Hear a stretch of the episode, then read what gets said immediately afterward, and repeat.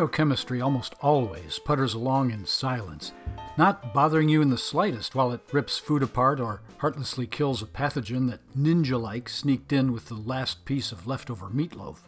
But if some scoundrel bent on world domination gets inside, then your immune system rolls out the cannon and you feel what is going on nausea, vomiting, diarrhea, cough, shortness of breath, and difficulty breathing, fever and chills, often with shaking, muscle pain, skin rash, sore throat, and loss of appetite or smell. Any group of these symptoms might signal a COVID 19 infection. Hi, I'm Mark Timon, the Healthy Geezer. I have a master's degree in clinical nutrition, and I've been studying the nutrition and biochemistry behind health and disease for over 49 years. If you want to know how to build better health and protect yourself against disease, then this is the place for you. Welcome to the Healthy Geezer podcast. This is episode 4 Protect Yourself Against COVID 19, Part 2. A viral infection, especially a new one never before encountered by you or anyone else, sets off an immediate immune system response and steps up metabolism. So many cells are working overtime to kill and rid the body of the virus that metabolism accelerates and body heat increases. That is what a fever is metabolism running at a high speed. Here's how it works in fairly simple terms. The COVID 19 virus gets into the body through the mucosal linings of the nose, lungs, or tear ducts. It begins to penetrate cells, confiscating the cell's DNA and using its RNA to instruct your cell to make more viruses. The viral count or load rises. Your immune system notices foreign proteins on the surfaces of the viruses and reacts. What? Who are these guys? Sending out messengers to turn on antibody production while calling forth large phagocytic cells to hunt down the viral particles. The battle has been joined you face an invading legion of zombie monsters. Viruses aren't alive. They are parasitic fragments of RNA whose main purpose is to control the life cycle of your living cells, even telling them when to die. To save yourself, your immune system valiantly mobilizes a defensive army of antibodies specific to the virus that can attach to the foreign proteins on the virus's shell. Once attached, they can interfere with the ability of the virus to penetrate your cells. The attached antibodies also identify the zombie, so someone else can kill it later. Who does that? Natural killer cells, T and B lymphocytes, and phagocytes, those big white blood cells with a variety of names based on their location and origin. They may be called neutrophils, eosinophils, monocytes, macrophages, mast cells, or dendritic cells. But they are enlisted in the war for a primary purpose to kill the viruses and clean up your own mortally wounded cells. Phagocytes generate reactive oxygen species and other chemicals as weapons to smash viruses to pieces and liquidate damaged cells. Wait, reactive oxygen species? What are those? Well, they are not visiting aliens with a chip on their shoulders. Reactive oxygen species are instead as the name implies, derivatives of oxygen. You know oxygen, it's a good friend. Inhale. Oxygen is essential to life. It is necessary to metabolism, energy production, and physical vitality. We use it everywhere, but oxygen is a two edged sword. As we use it up, weird negatively charged molecules called reactive oxygen species are thrown off as the detritus of the chemical reactions that give us life. You may have heard of them as free radicals. Reactive oxygen species, or free radicals, can be toxic to cells, especially when there are too many of them. They can damage all larger molecules, including fats, proteins, and cellular DNA, in a process called oxidation. That means reactive oxygen species have at least two other names free radicals and oxidants. Worries of DNA aside, interior and exterior cell membranes are a primary focal point of free radical assault. The oxidation and fusing of fats and proteins in cell membranes at the hands of free radicals can suffocate a cell on retained metabolic waste or starve it by blocking nutrient entry. DNA damage can mutate or kill the cell. Where do these radicals come from, you ask? You make them. Free radicals are always being pumped out as long as you are ambulatory and above room temperature. In addition, there are sources of reactive oxygen species outside the body. These exogenous sources, as they are called, are environmental pollutants, perhaps inhaled, think car exhaust, or drunk in water, think lead in Flint, Michigan, or eaten in grilled steak, think polycyclic aromatic hydrocarbons. They can arrive in drugs and food additives. Just standing next to a granite building exposes your body to extra radiation emitted from the stone. Cell tower and computer radiation coming from the outside can stimulate free radical formation inside your body. Think especially hard about 5G cell tower emissions. All these oxidant sources are relevant to lipid oxidation, cell damage, cell death, disease causation, and aging. Additional oxidative free radicals are produced by your protective phagocytes. A phagocyte employs its own free radicals and other chemicals, ozone for instance, to kill the invader it has just engulfed. Those same phagocytes swoop in to grab broken or dead cells at the site of an injury to clear the way for tissue repair. The only problem is that they often leak, sending their self produced oxidants out into surrounding healthy tissue. The action of immune cells, free radicals, and phagocytes define the word inflammation. If you had no immune system, you would have no inflammation. War, even on the microscopic molecular level, is messy. This includes the impact of cytokines. These are chemical messengers sent by immune cells to carry instructions to other cells in the army of defense that is your immune system.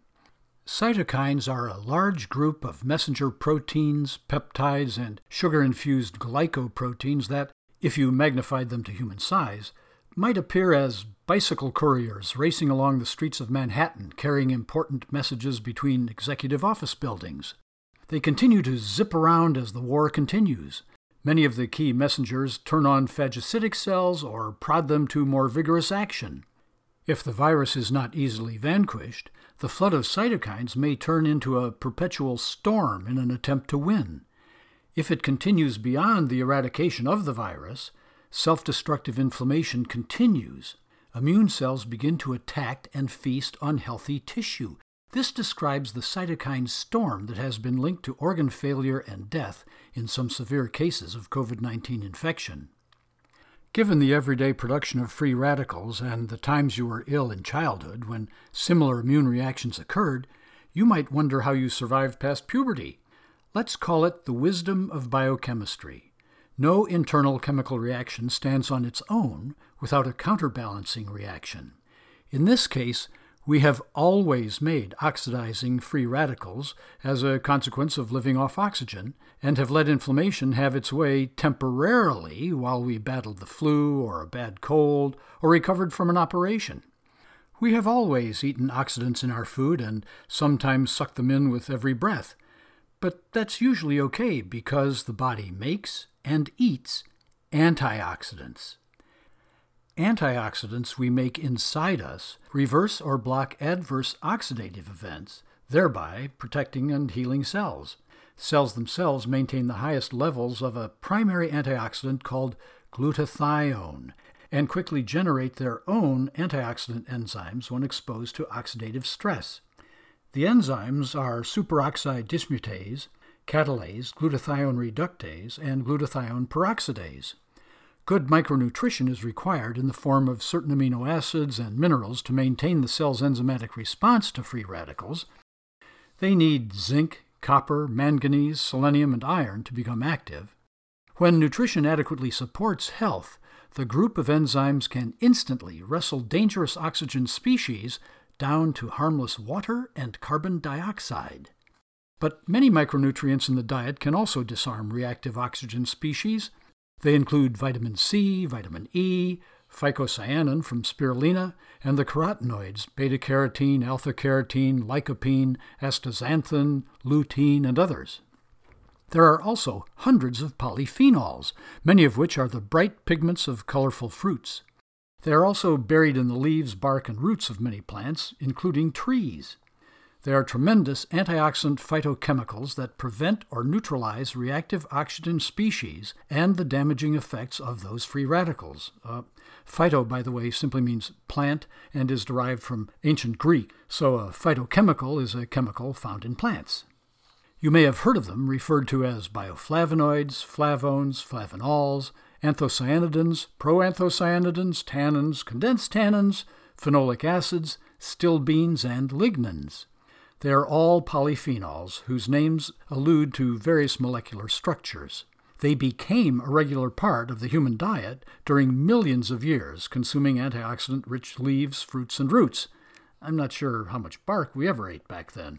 During all that time, developing human biochemistry adapted to their presence in the diet and welcomed their protection. If we are healthy and eat well, we should sustain a balance between self made plus dietary antioxidants versus reactive oxygen species and other oxidants, such as heavy metals and man made chemical pollutants. But the balance cannot be guaranteed if we try to subsist on Froot Loops, Big Macs, or a pint of Guinness with bar nuts, or if we become ill. I purposely mentioned stupid dietary choices ahead of illness because as you'll recall from episode 2, chemistry is chemistry.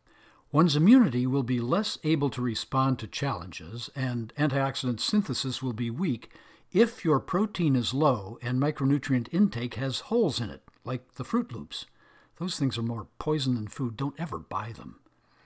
Let me return my focus to the present danger of COVID 19.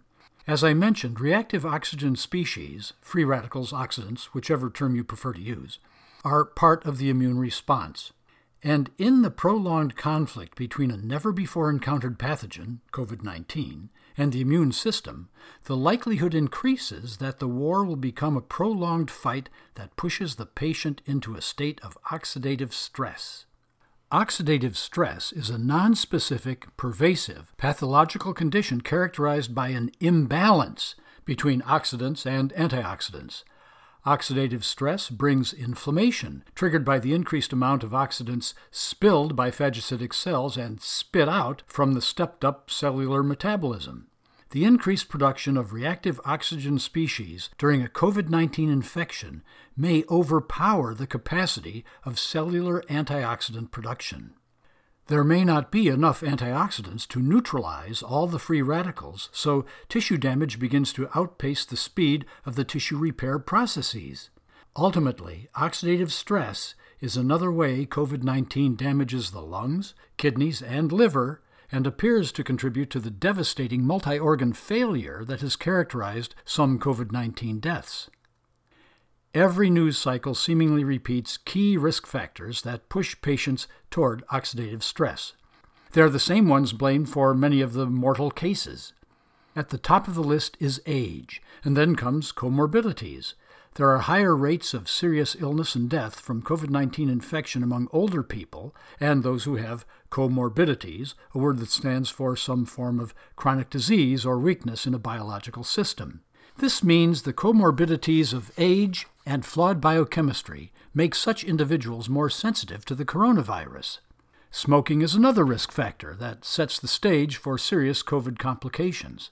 But have you heard that men are significantly more likely than women to suffer severe effects of COVID 19 infection and die from the disease?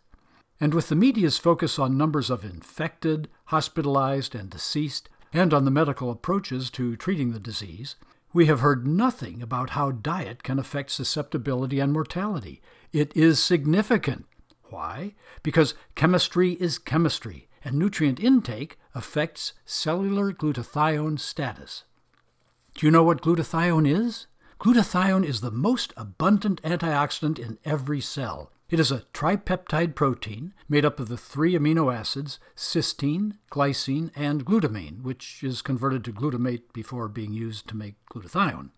Two enzymes in the cytosol, the squishy fluid inside each cell, do the job of building glutathione. The bottom line glutathione is truly vital to a cell's survival. It helps control cell proliferation and cell death, It detoxifies cells' waste metabolites and foreign substances. It regenerates used vitamins C and E and supports energy production in each of the little energy centers of the cell, the mitochondria. In the liver, it enhances the excretion of organic pollutants and mercury. More directly related to the topic at hand are two key functions of glutathione. First, Glutathione's antioxidant role is crucial to protect each cell against reactive oxygen species and the damage they cause during oxidative stress. The second, glutathione is called upon in our immune response to inhibit some of the processes of viral replication. That's pretty cool. Age, comorbidities, smoking, maleness, and phantom consumption of fruits and vegetables all raise the risk of severe illness and death at the hands of COVID 19. That's frightening. Yet it may not be so frightening when we look at the underlying biochemistry. You see, low glutathione offers the most plausible explanation for serious manifestations of death in COVID 19 patients. Low levels of cellular glutathione exacerbate each of the most dangerous risk factors for bad outcomes to COVID 19 infections. Advanced age is the leading risk factor for complications and death.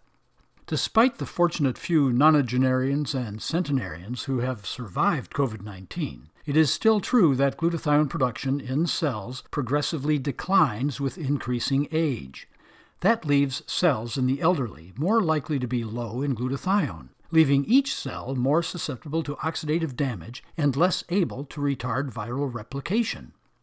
On the issue of comorbidities, chronic diseases and obesity are characterized by chronic inflammation and lower levels of cellular glutathione. So the immune system and antioxidant protections are already under duress by the time COVID 19 arrives on the scene. This means that diminished levels of glutathione are almost always guaranteed in COVID 19 patients with chronic diseases. That situation can be expected to trigger oxidative stress that goes on to worsen lung inflammation at the least, leading to acute respiratory distress syndrome, ventilators, crossed fingers, and possible death. Multi organ failure also becomes a possibility. Sex related COVID 19 mortality is another one of the common findings men are significantly more likely than women to suffer severe effects of COVID 19 infection and experience a higher mortality rate. You can guess why. Men have lower plasma levels of glutathione than women, making men more susceptible to oxidative stress and its attendant inflammation. A possible explanation for the sex differential may be metabolic rate. A man's metabolism runs at about twice the speed of a woman's, thereby consuming glutathione at a faster rate keeping a man's cellular level below that of a woman's, even though cellular synthesis may be efficient. Smoking is an obvious risk factor for severe complications and death from COVID 19. Cigarette smoke depletes the cellular glutathione pool in the airways, worsening oxidative damage and inflammation in the lung, which is likely the reason why smokers with COVID 19 are more likely to require intense medical interventions, including respirators. So here we have something common to all the major risk factors that is predictive of bad outcomes to COVID 19 infections. It is glutathione deficiency. Low glutathione opens the door for massive inflammatory tissue destruction, scarring of the lungs, blood clot formation, as described in episode 3, and potential organ failure. We also know that diet controls cellular glutathione levels. Remember, we need specific amino acids, vitamins, and minerals from our diets so each cell can make the large amount of glutathione it needs to stay healthy. The essential sulfur containing amino acid cysteine is the rate limiting component of glutathione synthesis and must be supplied by dietary protein. Excellent sources of cysteine are eggs, chicken, turkey, yogurt, cheese, sunflower seeds, and legumes. Yet Nausea, diarrhea, vomiting, loss of sense of taste and smell are all symptoms of COVID 19 that can effectively restrict food and nutrient intake at a time when maximum nutrition is needed to fight the infection. Cysteine rich animal proteins are usually those that first lose their appeal for COVID 19 patients. Low consumption of fresh vegetables and fruits also presents a risk factor for glutathione deficiency. They are natural sources of both glutathione and antioxidant polyphenols, vitamins, and carotenoids. Asparagus, avocados, okra, and spinach are prime sources of glutathione itself. There is a problem, though, surrounding whole glutathione in the diet. Protein digesting enzymes can efficiently break it apart, allowing very little of it to be absorbed. However, glutathione's digestive demise or survival is still under debate. Some studies show the absorption of oral glutathione sufficient to improve serum and cellular levels of glutathione, although the improvement is not rapid, taking place over two to four weeks. The problem of delivery of glutathione by the diet is exacerbated when diets include fast food meals and snack foods. You'll be hard pressed to find any remaining antioxidants or fully formed glutathione in such foods of convenience. The influences of glutathione on your health and resistance to disease are indeed intricate and stretch beyond its prowess as an antioxidant.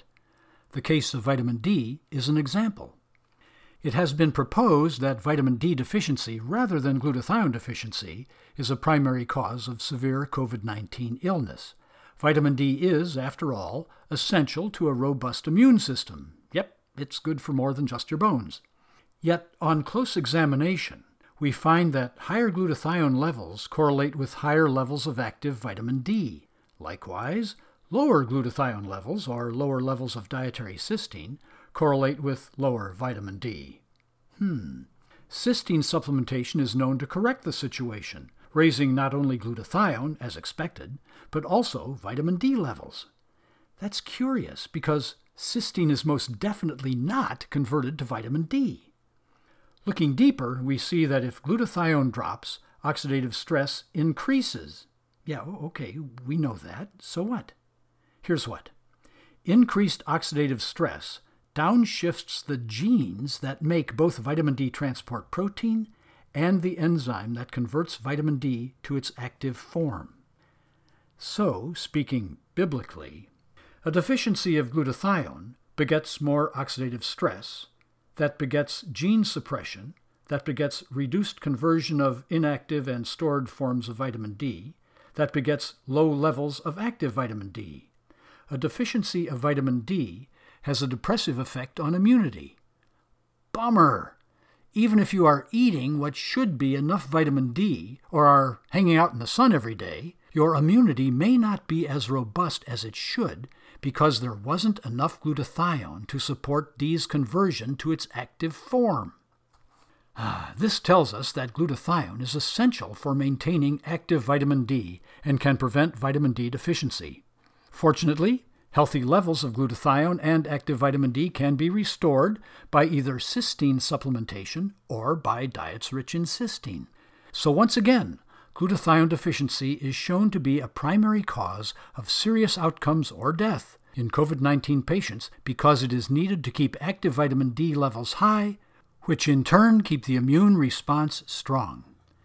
To tighten this up a bit, low glutathione levels raise the risk of serious complications or death from COVID 19 in 1. the elderly, 2.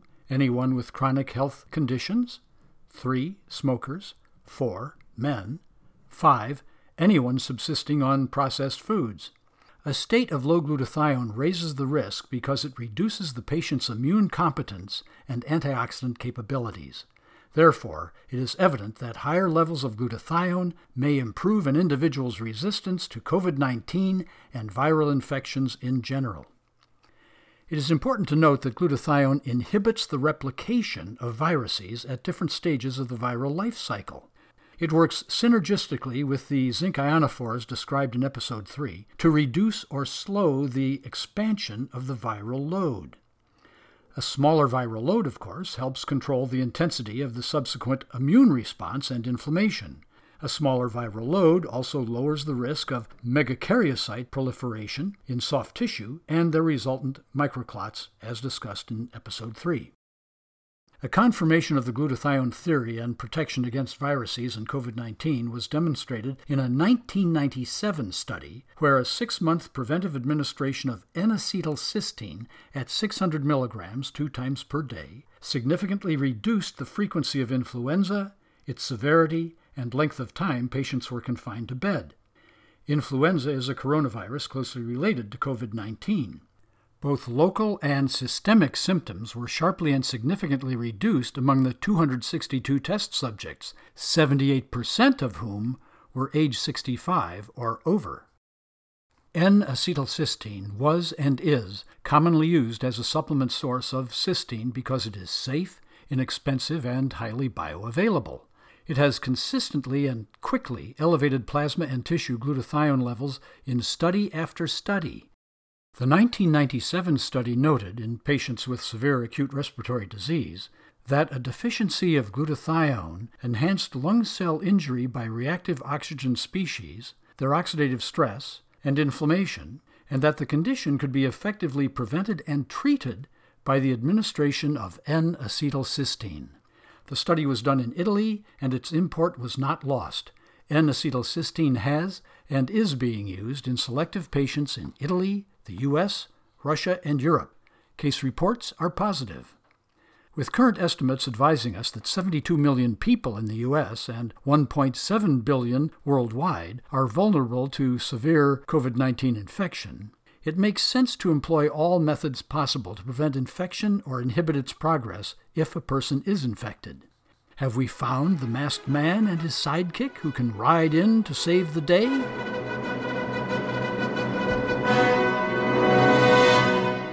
Glutathione and N-acetylcysteine?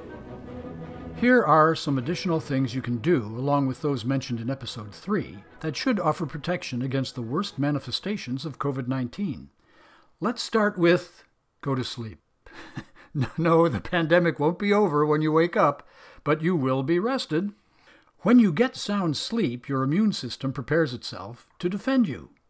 In your diet, avoid sugar, baked goods, bread, and grains, as they depress immunity in most individuals. Keep high quality protein in your diet to assure you will be getting the proper building blocks for glutathione. Eat fresh vegetables and fruit to get their antioxidants to supplement your cellular glutathione, superoxide dismutase, catalase glutathione reductase, and glutathione peroxidase. Those fruits and vegetables will bring micronutrients and trace minerals necessary for the functioning of the cellular antioxidant enzymes and the enzymes used in the synthesis of glutathione. Don't eat anything that comes prepackaged in a box, a bag, or a can. And if something on your dinner plate doesn't look like a whole food, albeit you know, chopped up, wilted, or changed in color from cooking, don't eat it. And forget about alcohol. The cellular effort to detoxify alcohol and resist its oxidative attack on cell membranes works against the goal of strengthening your defenses against oxidative damage and inflammation. Handling alcohol eats up resources needed to fight COVID 19. Here's a better suggestion. Instead of drinking red wine in hopes of getting some antioxidants, Take grapeseed extract capsules instead. You get the concentrated antioxidants of wine without the oxidative stress of its alcohol. But dark chocolate and coffee can still be part of your food and beverage intake. Both are rich sources of powerful antioxidants. Now, you might not be impressed with what I just outlined. You have heard me and probably others recommend such dietary practices. I'm not nagging, just reminding I want to make sure we are all at the same starting point. In general, the foregoing recommendations will strengthen your immune system and antioxidant capabilities. But if you are already sleeping and eating according to my recommendations and still not feeling secure against COVID 19, there are further steps you can take to increase your disease resistance. For instance, exercise will boost antioxidant production and improve immunity. Lift weights, walk, run, ride a bike, do yoga, swim. Still not impressed or feeling safe? There's more.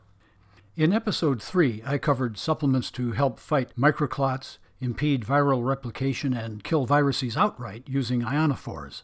So far in this episode, I have described rest, exercise, and a healthy diet as part of a program to blunt the risk of complications from COVID 19 infection.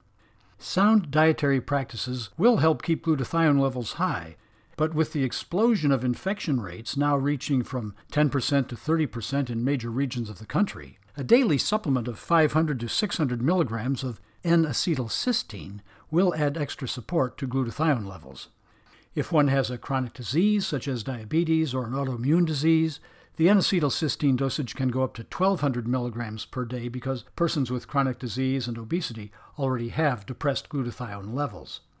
Using N-acetylcysteine is superior to dietary supplements of glutathione itself, for oral glutathione is largely digested. To directly strengthen your immunity, supplements of echinacea extracts, larch arabinogalactans, beta glucans, colostrum, vitamin C, and others boost immunity. Taking some of these every day may have a prophylactic benefit. Garlic, rosemary, thyme, sage, eucalyptus, clove, cinnamon, and other botanical extracts possess significant antimicrobial power against viruses, bacteria, parasites, and fungi. Stockpiling a few of these as supplements to use at the first sign of illness is an extra safeguard. Using fresh garlic, rosemary, thyme, and sage in food preparation prepares your body with an ongoing shield against infection. Sulfated polysaccharides from Gigartina algae and fucoidans from several different brown algae are directly virucidal to herpes and influenza viruses. They may be equally effective against COVID 19. 200 milligrams of fucoidan and about 1 gram of whole gigartina, or 500 milligrams of the extract, can be used both prophylactically and at the first sign of infection. It is a good idea to use digestive enzymes at each meal, too. That will help with the absorption of all the key nutrients that you will need to empower your antioxidants and support a robust, fast acting immune system. As we age, digestive capabilities weaken, so for older patients or those with comorbidities, I will say that digestive enzymes are mandatory. The immune boosting properties of yeast, chlorella, and spirulina should be mentioned. Not only are they incredibly nutrient dense foods, but the beta glucans from the cell walls of the nutritional yeast Saccharomyces cerevisiae make yeast a valuable immune boosting food. If you opt for a tableted or encapsulated immune support formula, use one that includes at least 30 or more milligrams of beta glucans. A significant body of research highlights the immune boosting aspects of spirulina and chlorella. Phycocyanin and polysaccharides in spirulina improve innate immunity, your first line of defense against a novel virus like COVID 19, spurring natural killer cell activity. Spirulina has also been shown to ameliorate the slowing and weakening of the immune response that commonly occurs as humans age. In persons over the age of 50, Daily supplementation with 2 to 8 grams of spirulina improved the number and vitality of phagocytic cells. But even as data builds, and we make note of COVID 19's stealthy attack on multiple organs throughout the body, the lungs remain the most critical battlefield. Doctors on the front line have passed on warnings that even those patients who seemingly recover easily from COVID 19 are left with compromised lung capacity. Tissue destruction from oxidative stress and microclots that block blood flow leaves fibroid scars. The formation of fibrous tissue in the lungs may be prevented or reversed, and we hope eventually removed, by a simple protocol centered on vitamin E complex. Vitamin E has at least eight significant components. They are D alpha tocopherol plus the beta, gamma, and delta tocopherols, and the four tocotrienols, again as alpha, beta, gamma, and delta tocotrienol. It may require two capsules, one for the mixed tocopherols and one for the mixed tocotrienols, to deliver the full E complex. This simple synergistic complex truly does prevent or slowly remove scar tissue elsewhere in the body, so it is reasonable to expect that vitamin E will also prevent scarring in the lungs. Even though we as yet have no immediate knowledge that it will work against COVID 19's trademark lung damage, it would be prudent to begin taking the supplement at first signs of infection and continue for about six months to a full year after full recovery. My recommended dose uses D alpha tocopherol as its centerpiece at 200 IUs in the morning and 200 IUs in the evening, taken with meals. Each dose can be matched with 45 to 50 milligrams of mixed tocotrienols, both easily found in small football shaped soft capsules. In addition to the vitamin E complex, fibrinolytic enzymes are valuable for preventing or removing fibroid tissue in the lungs. Arthur Andrew Medical is the first brand I turn to for fibrinolytic enzymes. Again, as in episode 3, I recommend concomitant use of vitamin C, zinc, and some calcium to assure vascular integrity. Steps recommended here to support the antioxidant, antiviral, and anti inflammatory effects against COVID 19 are of value elsewhere. Similar, though more subdued, oxidative stress contributes to a host of chronic diseases diabetes, osteoporosis, irritable bowel syndromes, lupus, rheumatoid and osteoarthritis, cardiovascular disease, asthma, cancer, chronic obstructive pulmonary disease, emphysema, and chronic bronchitis are among them. Indeed, many researchers identify weakened immunity and reduced antioxidant capabilities as causative factors in the development of chronic disease. The ubiquity of inflammation and the low glutathione levels associated with chronic disorders lend support to their argument. So please, do all you can to keep your glutathione at optimal levels. Be well, and thank you for listening. Our theme music is by the Camden Jazz Trio. You can find episodes of the Healthy Geezer podcast on Spotify, Apple Podcasts, Stitcher, TuneIn, Pandora, iHeartRadio, Podcast Gang, Google Podcasts, Radio Public, and wherever you go to access podcasts. Episodes, as well as written transcripts, plus blogs on additional topics on health and nutrition, are also available at our website, marktimon.com. If you like what you hear, please tell a friend to tune in to the Healthy Geezer podcast and be sure to subscribe by hitting the subscribe button on your podcast directory's platform. If you have any questions, I will do my best to answer them. Just send an email to mark at marktimon.com. That's Mark with a K and Timon with one M, all as one word, M A R K T I M O N dot com.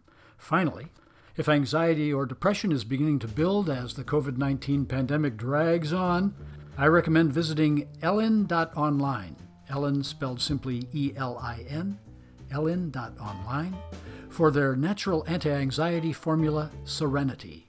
Taken as directed, it can adjust brain chemistry to quell anxiety and lift depression without side effects. They also have the best spirulina on the planet.